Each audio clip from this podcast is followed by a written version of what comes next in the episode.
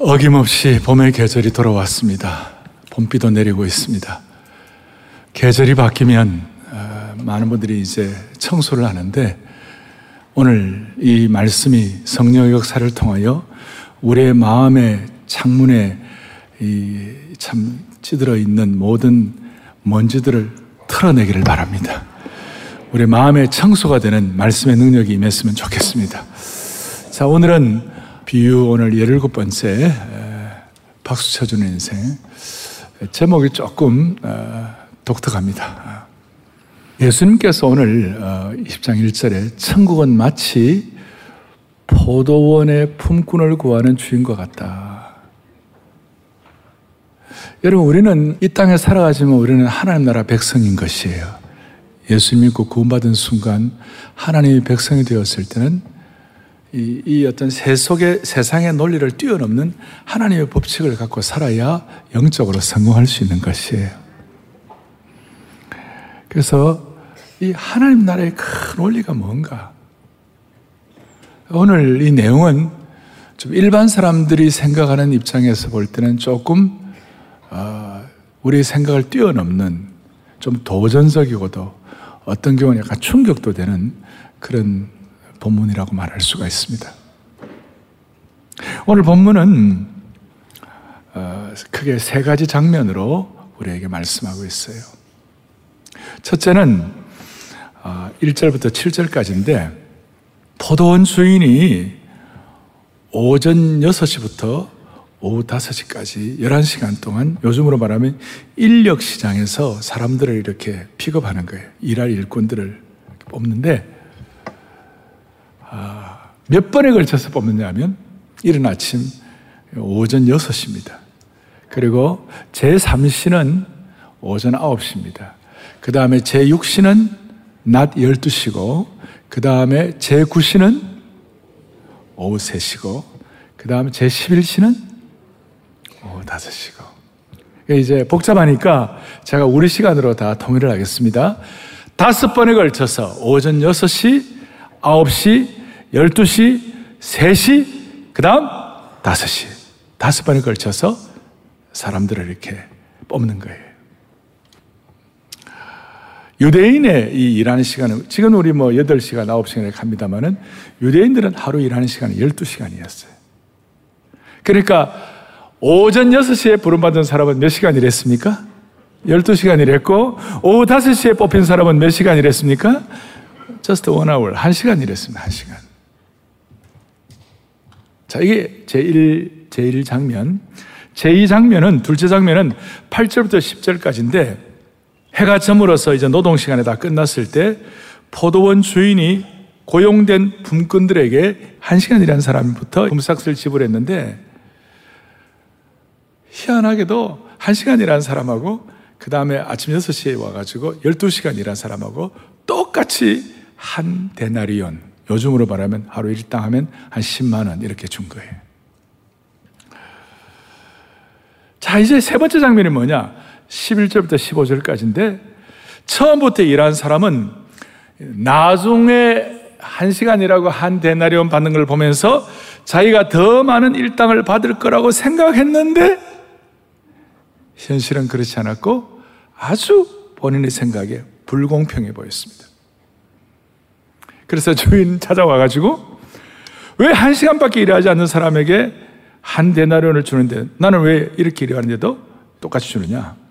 그러니까 13절, 14절에 내가 너에게 잘못한 거 없다. 주인이 하는 말씀이 너가 나와 한 데나리온 약속하지 않았느냐?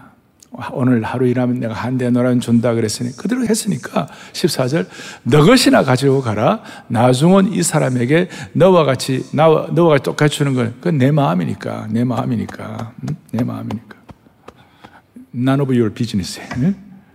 신경 쓰지 말고 그 항의를 일축을 했습니다. 자 이게 이 말씀이 이, 이 비유가 오늘 이 시대를 살아가는 저와 여러분에게 이것이 어떤 식으로 들려야 되고 어떤 식으로 접목을 해야 합니까? 그래서 첫 번째 생각할 것은 이것입니다. 나는 몇 시에 부름받은 사람인가? 저와 여러분은 몇 시에 부름받은 사람인가? 여러분 몇 시에 부름받았나요? 오전 6시, 아니면 9시, 12시, 3시, 5시? 여기에 대한 해석들이 있지만 일단 제가 어, 기본적인 걸 말씀드리겠어요. 오전 6시에 부름받았다는 것은 유아기, 소년기에 부름받은 사람이에요. 뭐 소위 모태신앙에 다 들어가겠죠? 일찍 부르심을 받은 사람은 한 생애 동안 주님을 섬길 수 있는 특권을 갖고 있고 주님과 아침 식사를 같이 하는 특권을 받았어요. 두 번째는 9시에 부름받은 제3시 9시에 부름받은 사람인데 이 사람들은 대학 청년기에 부름받은 사람들이에요.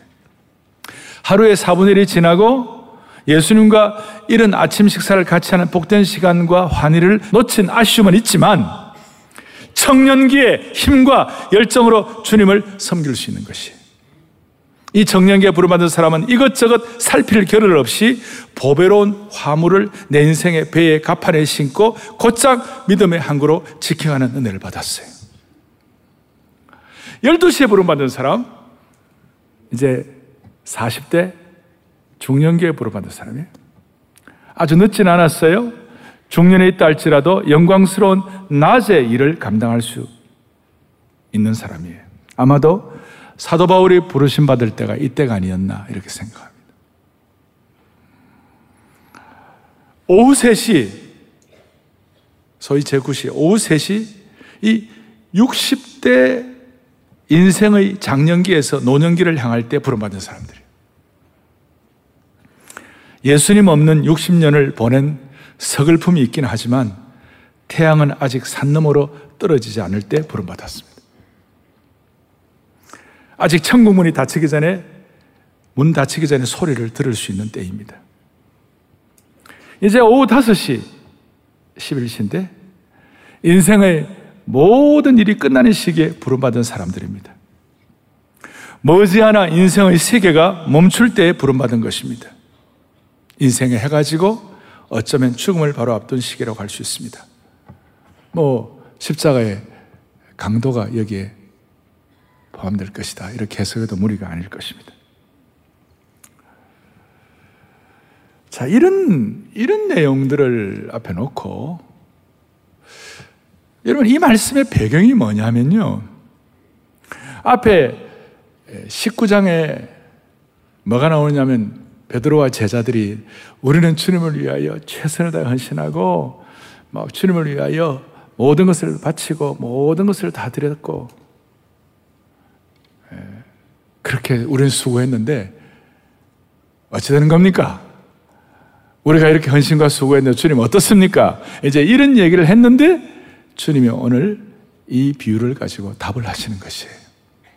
여러분, 베드로 입장에서는 제9시에 9시에 부름받아가지고 열심히 일했는데 갑자기 12시에 나타난 바울이 말이죠. 자기보다도 이방 선교 더 많이 하고 그리고 신약의 서신서에 3분의 2나 쓰고 있고 여러분 만약에 예수님 믿은 분들이 막 기도해도 옆에 있는 어려운 분들 왜 기도해도 응답도 안 되고 치유도 안 되는데 예수 믿은 지 1년도 안 되는 분이 막 기도하면 병이 막 나. 어, 이거 어떻게 되는 거냐고. 예. 어떤 목사님은 죽으라 20년, 30년, 40년 사역을 해도 전혀 사역에 부흥이 없는데 예, 목회한 지 1년밖에 안 되는 사람이 와가지고 막 교회가 부흥한다. 그랬을 때 할렐루야. 그 어떨까? 그래서 먼저 우리가 생각할 것은 나는 몇 시에 부름받았나? 우리가 한번 점검하는 거고 두 번째로는 자, 오늘 이 말씀의 배경을 그만 말씀드렸죠? 베드로가 19장에 우리가 모든 것을 버리고 주님을 쫓았습니다. 27절에. 모든 것을 버리고 주님을 쫓았습니다. 그러니까, 그러면서 우리가 뭘 얻을 수 있습니까? 어떤 상급이 우리에게 기다리고 있습니까? 하는 거기에 대한 답이 이거예요, 오늘. 그러면서 주님께서는 19장 마지막 절에도 먼저 된 자가 나중된 자. 나중된 자가 또 먼저 될 수 있다. 오늘 본문의 20장 16절 결론도 뭐냐? 이와 같이 나중된 자로서 먼저 되고 먼저 된 자가 나중되리라. 이게 이제 정리하는 것이 그러니까 여기서 주님이 말씀하시는 이 소위 상급과 보상에 대한 질문을 하자 오늘 이 비유를 통하여 하나님의 나라는 이 세상에서 통용되는 공로의 원리가 아니라 은혜의 원리가 지배한다는 사실을 지금 강력하게 제시하고 있는 것이에요. 그래서 두 번째가 생각할 것이 공로주의냐, 은혜주의냐.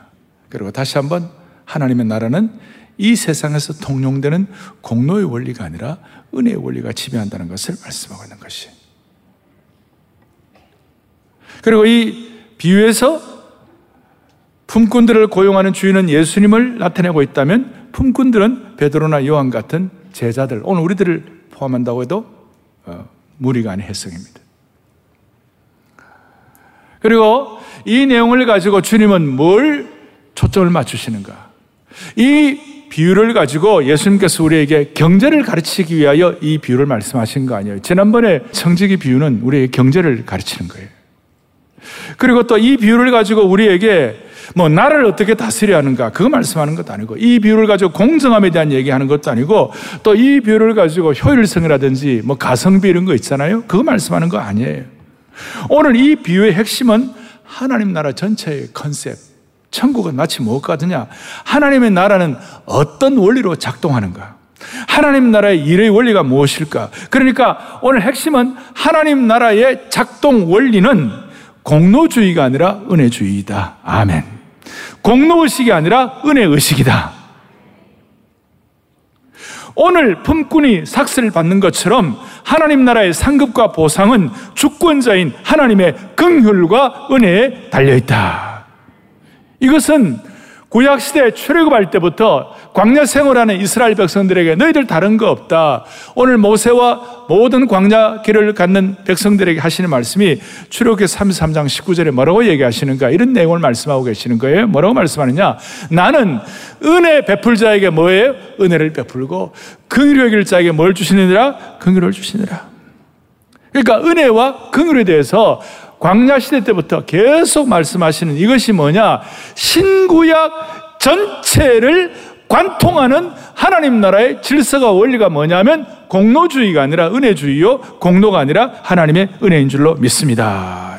그러니까 신구약 전체를 관통하는 것은 하나님의 은혜 사상이라는 것입니다. 다시 한번 하나님 나라는 세상적인 공로의 원리가 아니라 하나님 나라적인 은혜의 원리가 작동한다.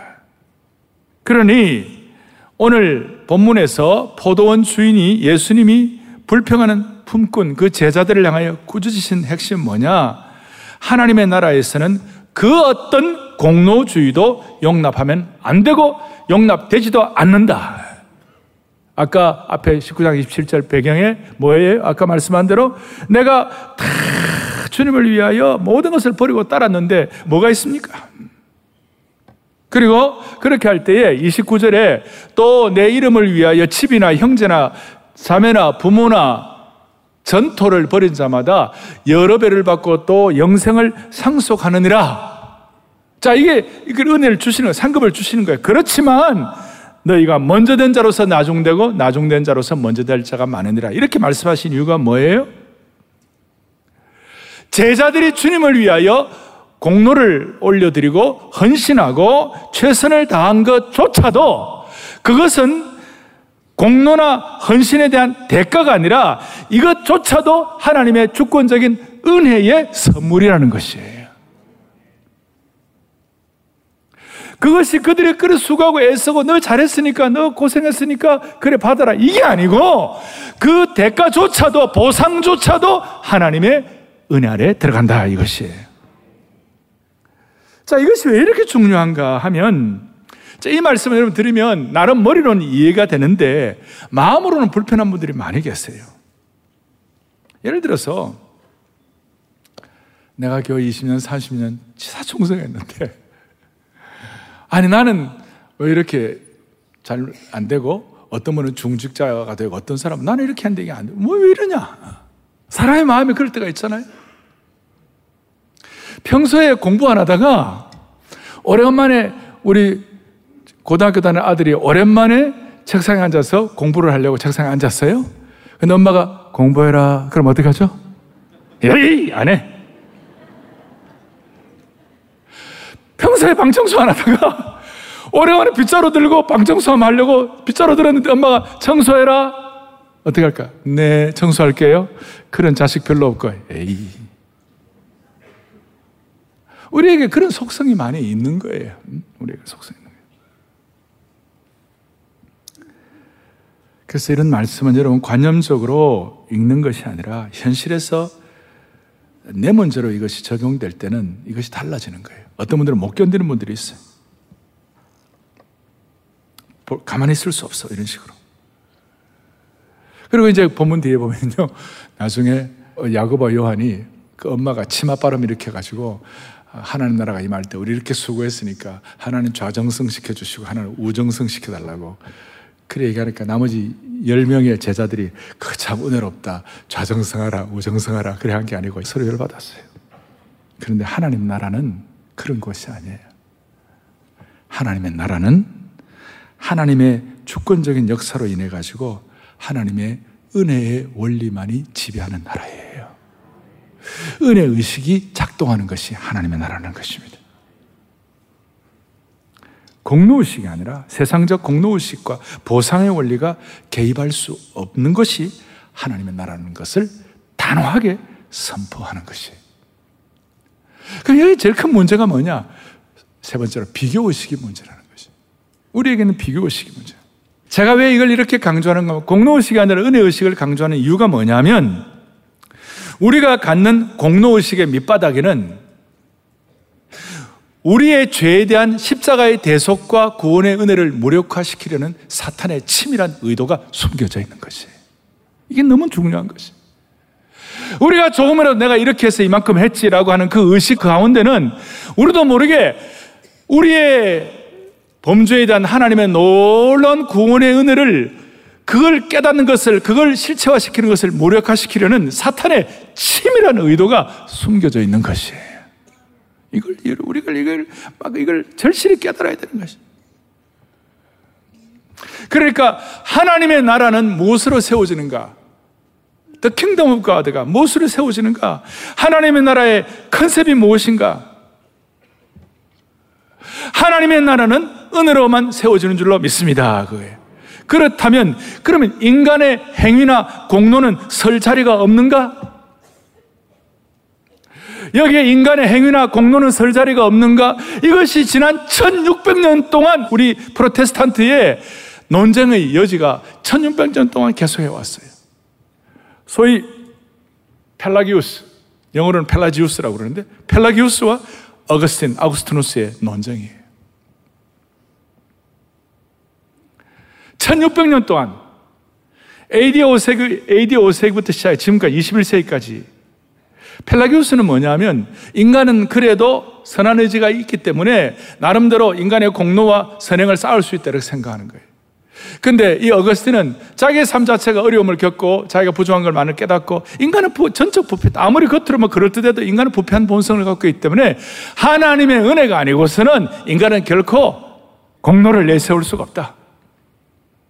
그러니까 어거스틴은 이 펠라기우스의 공로를 내세우는 이런 것들에 대해서 경고를 하고 인간의 본성은 죄로 말미암아 손상하고 타락이기 때문에 도덕적 행위를 앞세우는 펠라기우스는 십자가의 대속의 은혜를 무력화시킨다 이렇게 생각했어요.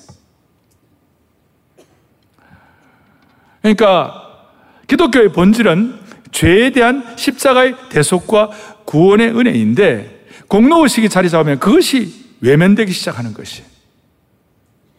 다시 한번 공로의식의 밑바닥에는 뭐라고 그랬어요? 공로의식의 밑바닥에는 뭐가 있다고요? 사탄의 치밀한 하나님의 구원 사건을 무력화시키려는 의도가 숨겨져 있다는 것을 우리가 깨달아야 되는 것이.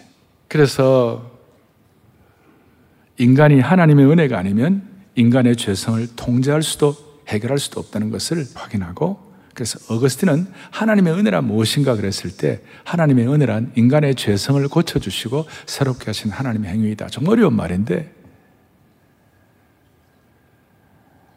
그러니 우리는 설령 주님을 위하여 헌신하고 수고했다 하더라도 이게 하나님의 크신 주권적 은혜 때문에 가능한 것이지 내 공로의식이 아니다 이 말이에요.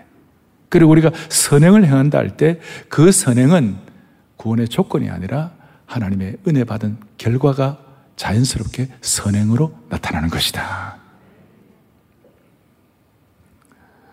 자, 이제 이게, 이게 오늘 이 비유의 말씀과 어떻게 접목이 됩니까? 일찍 6시에 아침 6시에 부름받아가지고 어릴 때부터 신앙생활 해가지고 열심히 살았던 분들이 나중에 오후 5시에 부름받아가지고 이제 잠깐 신앙생활하는 그분들과 비교하면서 자기도 모르게 자기들의 마음속에 약간의 신앙적 우울 의식이 있다고 생각하면 그게 비교 의식이라는 거예요. 그것이 주님이 그건 안 된다는 것이 주님께서는 오늘 이 비유를 통하여 너 부름 받았으면 그거 감사하고 남하고 비교하지 말고 너 잘해. 우울의식 갖지 말고 너 하나님의 은혜로 알아. 그걸 말씀하고 있는 것이. 그런데 우리는 가인 그 후예들인데 아이고 우리에게는 동생이 재물을 잘 들면 아이고 야 너 얼마나 잘해서 잘하고 나서 고맙다 하고 박수 쳐주고 격려하는 것이 아니고 저거 말이야 저게 저게 하나님 저, 저, 저 받으시고 나는 안 받아? 비교시 가면서 열받는 거예요. 그 열이, 열받은 게 잘못되면 사람을 공격하고 음해하고 쳐 죽이고 그렇게 하는 것이.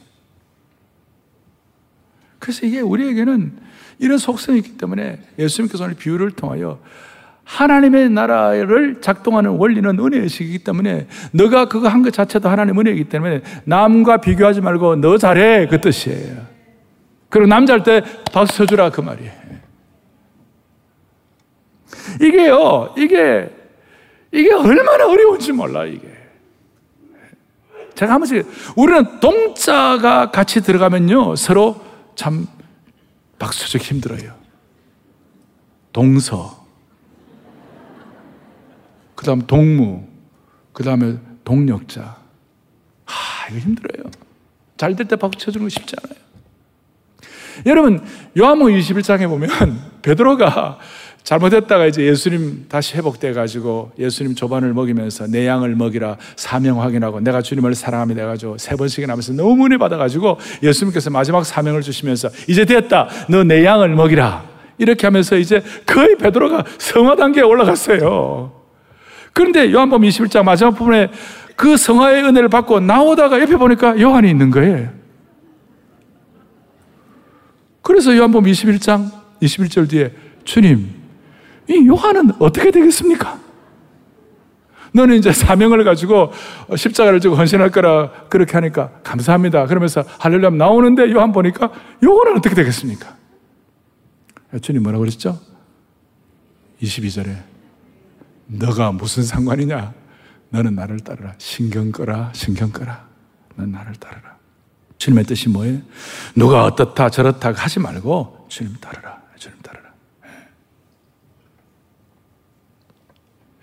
자, 오늘 이 말씀이 성경 전체에 이걸로만 끝나는 게 아니라 소위 마태복음 20장은 누가복음 15장에 돌아온 탕자 있죠. 돌아온 탕자의 마태복음판 해석이에요. 그러니까 우리가 하나님 나라 전체를 가지고 이런 목자의 심정을 갖고 있고 하나님의 은혜의식에 충만하게 되면 아, 내 동생 잘 되면 기뻐하고 감사하고 그 다음에 내가 잘 되면 서로 격려하고 축복하고 이래야 되는데 너가 보면 15장에 전형적인 비교의식을 가진 마다들이 나오잖아요. 저, 저, 저 동생. 내가 나는 어, 창교화도 뭐 하지 않았고 나 아버지 잘 섬겼는데 내가 보상받아야 당연한데 그런데 그 마다들이 놓친 거는 그렇게까지 당연하게 나름대로 잘하게 된 것 자체도 하나님의 은혜라는 것이에요. 그런데 그 마다들은 자기 공로의식에 충만해가지고 그걸 비교해보니까 우월의식이 있으니까, 비교의식이 있으니까 그 동생 저거 그냥 저거 뭐 어떤 창기와 함께 인생을 허랑방탕한 저에게 잔치를 해주자니 말이 됩니까? 그런데 진짜 그 형이 이런 하나님의 은혜의식에 충만했다면 야 절마 저거 아, 죄송합니다 저거 저거, 저거 타구가 가가지고 얼마나 마음고생 많았을까? 얼마나 애를 많이 썼을까? 얼마나 수고를 했을까? 불쌍히 짜겼 근데 우리에게는 비교의식이 너무 충만한 거예요. 하나님은 모든 사람에게 한 데나리온을 주시는 것처럼 모든 사람에게 동일한 은혜를 주시는 것입니다. 물론 객관적으로 보면 그 사람이 하나님 쓰임 받기 위하여 더 나은 은사나 더 나은 어떤 능력을 가진 사람이 있습니다만은 그렇게 보일 수는 있지만 오늘 이 본문의 핵심은 비교하지 말고 남 잘 되는 거 박수 쳐주고 남 격려하고 살아라 그 말이에요. 여기에 생명의 복음의 본질이 들어 있고 여기에 어떻게 보면 좀 과격한 하나님의 은혜가 선명하게 포함되어 있는 것입니다. 이런 가인을 살인자로 만든 이 비교 의식은 오늘 수많은 그리스도인들 속에도 그대로 자리 잡고 있는 것이 그리고 이것이 오늘 보이지 않는 무형교회는 우리 자신과 보이는 한국교회의 역동력을 다 빼앗아가는 것이 고린도 교회 고린도 교회는 은혜 받은 교회입니다. 그런데도 불구하고 고린도 교회 안에 비교식 때문에 바울파, 그 다음 아볼로파, 그 다음에 개바, 베드로파가 있었습니다. 심지어 이것저것 다 싫다고 나는 예수파야, 그리스도파가 있었어요. 그러니까 예수를 잘 믿고 초대교회 그 능력을 가지고 산다 하더라도 사람들이 비교식을 가지고 파당 형성을 하는 것이에요. 거기에 대해서 고린도전서, 고린도전후서에서 거기에 이거 해결하는 방법이 뭐냐? 이 비교 의식을 해결하는 방법은 다른 것이 없다. 고전 12장에 말해 고린도전서에 뭐라고 했냐면 너희는 그리스도의 몸이요 지체 각 부분이라. 그러니까 이 비교 의식, 우월 의식을 해결하는 방법은 뭐냐? 공로 의식이라는 방법은 뭐냐면 지체 의식이라는 것이에요. 우리가 가정에 우리 가족끼리도 형제들끼리도 막 싸우고 그러잖아요. 그래서 사실은 부정모혈을 받아가지고 우리 한 엄마 뱃속에서 태어나가지고 우리 한 가족인데 가족들이 왜 싸우느냐? 내가 늘 얘기하잖아요. 돈이 없으면 음? 가난이 원수지만 돈이 많으면 혈육이 원수라고. 아직까지 못 알아들었어요? 돈이 많으면 형제가 원수라니까. 그게 비교를 해가지고 원수가 되는 거예요. 그런데 사실 따져 비교할 게 아니에요. 우리 같은 형제인데. 지체의식이 없는 거예요. 오늘 한국 교회나 우리 성도님들이 이 지체 의식을 다시 회복해 주시기를 바라는 것이에요. 예. 그럼 오늘 이 말씀 듣고 좀 마음에 불편함이 있더라도 우리는 불평과 시기와 비교 의식을 해결해야 되는 것이에요. 왜냐하면 질투와 시기는 가인처럼 평정심을 잃게 하는 것입니다. 여러분, 평정심, 주위에서 성공한 친구의 소식을 듣고 마음이 평온하고 하나님을 찬양하고 기뻐한다면 얼마나 좋겠어요? 그런데 많은 사람들이 죄송합니다.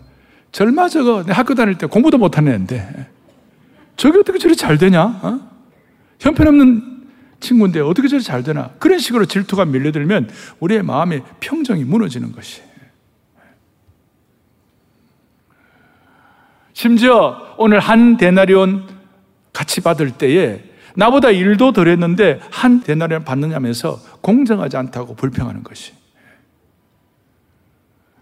너무 재밌게 12절에 보세요. 뭐라고? 이러나 12절에 나중 온 이 사람들은 한 시간밖에 일하지 않아야 할 건을 나는 하루 종일 땡볕에서 수고해가지고 더위를 견딘 우리와 같이 준다니 말이 됩니까? 목사님 땡볕이 어디 있습니까?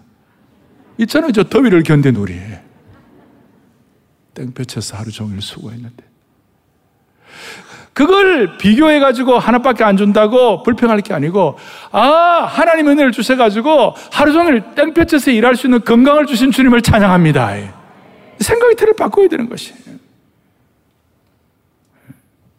그러면서 이제 우리가 하나님의 은혜 의식에 눈이 열리면 생각의 틀이 용량이 커지기 시작하는 것이. 저는 여러분들이나 우리 모두가 다 오늘 이런 은혜를 받아가지고 우리 모두가 다 하나님의 은혜식에 충만해가지고 주님 앞에 쓰임받는 거룩한 믿음의 용량을 지닌 하나님 나라의 신실한 주님의 일꾼이 되기를 바라는 것이에요. 적어도 여러분들은 저 이상 다 잘 돼야 하는 것이에요. 이 말씀을 전하는 저 이상. 그러면 어떤, 어떤 생각이 드는, 이런 생각이 들어요. 여러분, 제 11시에 부름받은 사람을 생각해 보시자고요. 하나님의 은혜 의식에 충만한 육시에 부름받은 사람 입장에서 가만히 생각해 보면요.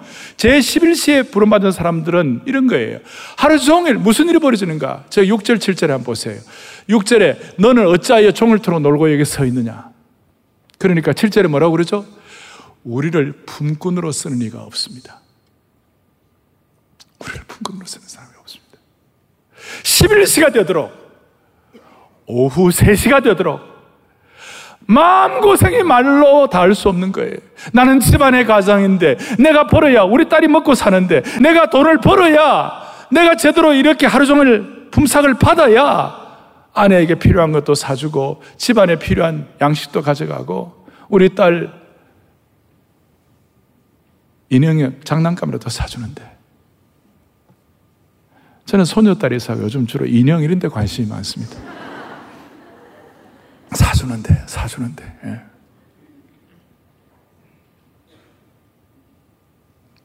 그런데 11시까지, 오후 5시까지 부름을 받지 못하니까, 일을 못하니까, 그 마음의 괴로움은 말로 다 할 수가 없는 것이. 그러니까, 나를 써주는 자가 없나이다라는 그 말씀 배경은요, 비명이에요, 비명. 비탄 어린 외침이에요.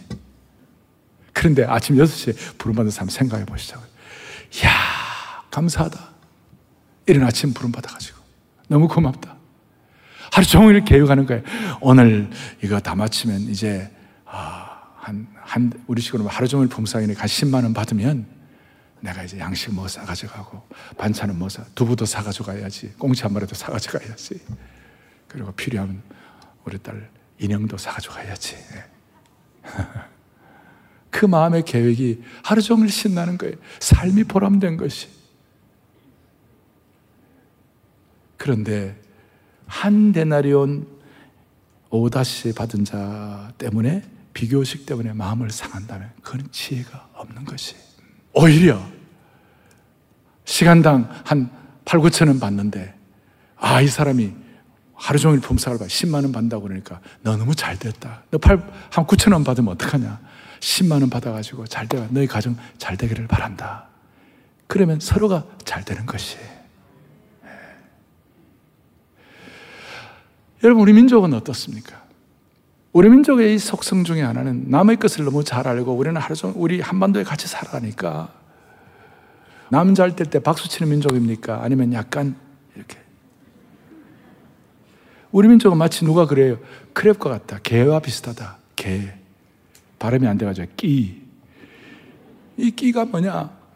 남 잘 되면 옆에서 막 같이 다리를 갖다가 같이 막 무는 거예요. 같이 같이 끌어내려가. 같이 못 올라가는 거예요. 안에서.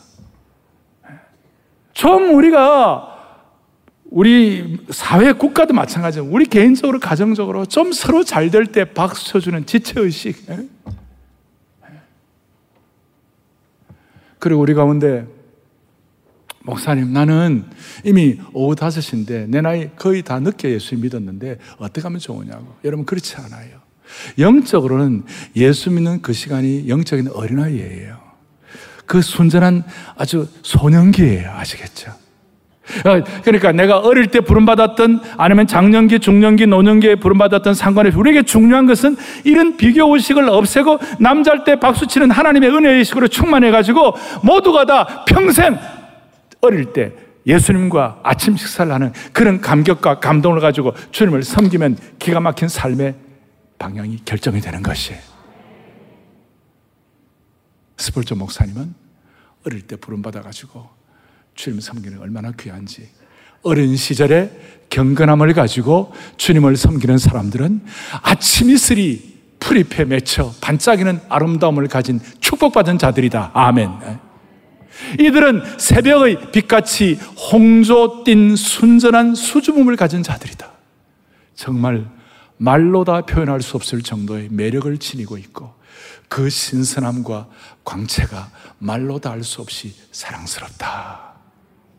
오늘 이 마음을 가지고 남과 비교하지 말고 남자들 때 박수치고 우리의 마음은 어릴 때 순전함으로 늘 홍조 띈 그 순전함을 가지고 아침 이슬에 빛이 나고 하늘 나라의 빛에 광휘가 충만한 그래서 여러분들 때문에 수많은 사람들이 성공할 수 있도록 한 분 한분 붙잡아 주시기를 바랍니다. 이 복음의 말씀으로 우리의 민족성을 개조하는 축복을 주시기를 바라는 것입니다.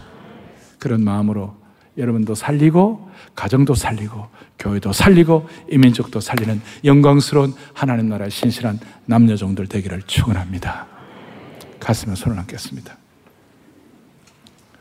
사랑하는 형제 자매 여러분, 우리의 자녀들에게 이들이 세상의 것들로 오염되기 전에 새벽빛같이 홍조 뛴 순전한 수줍음으로 그 은혜를 우리의 자녀의 심장에 이런 말씀으로 새길 수 있다면 하나님이 주시는 큰 축복이라고 믿습니다.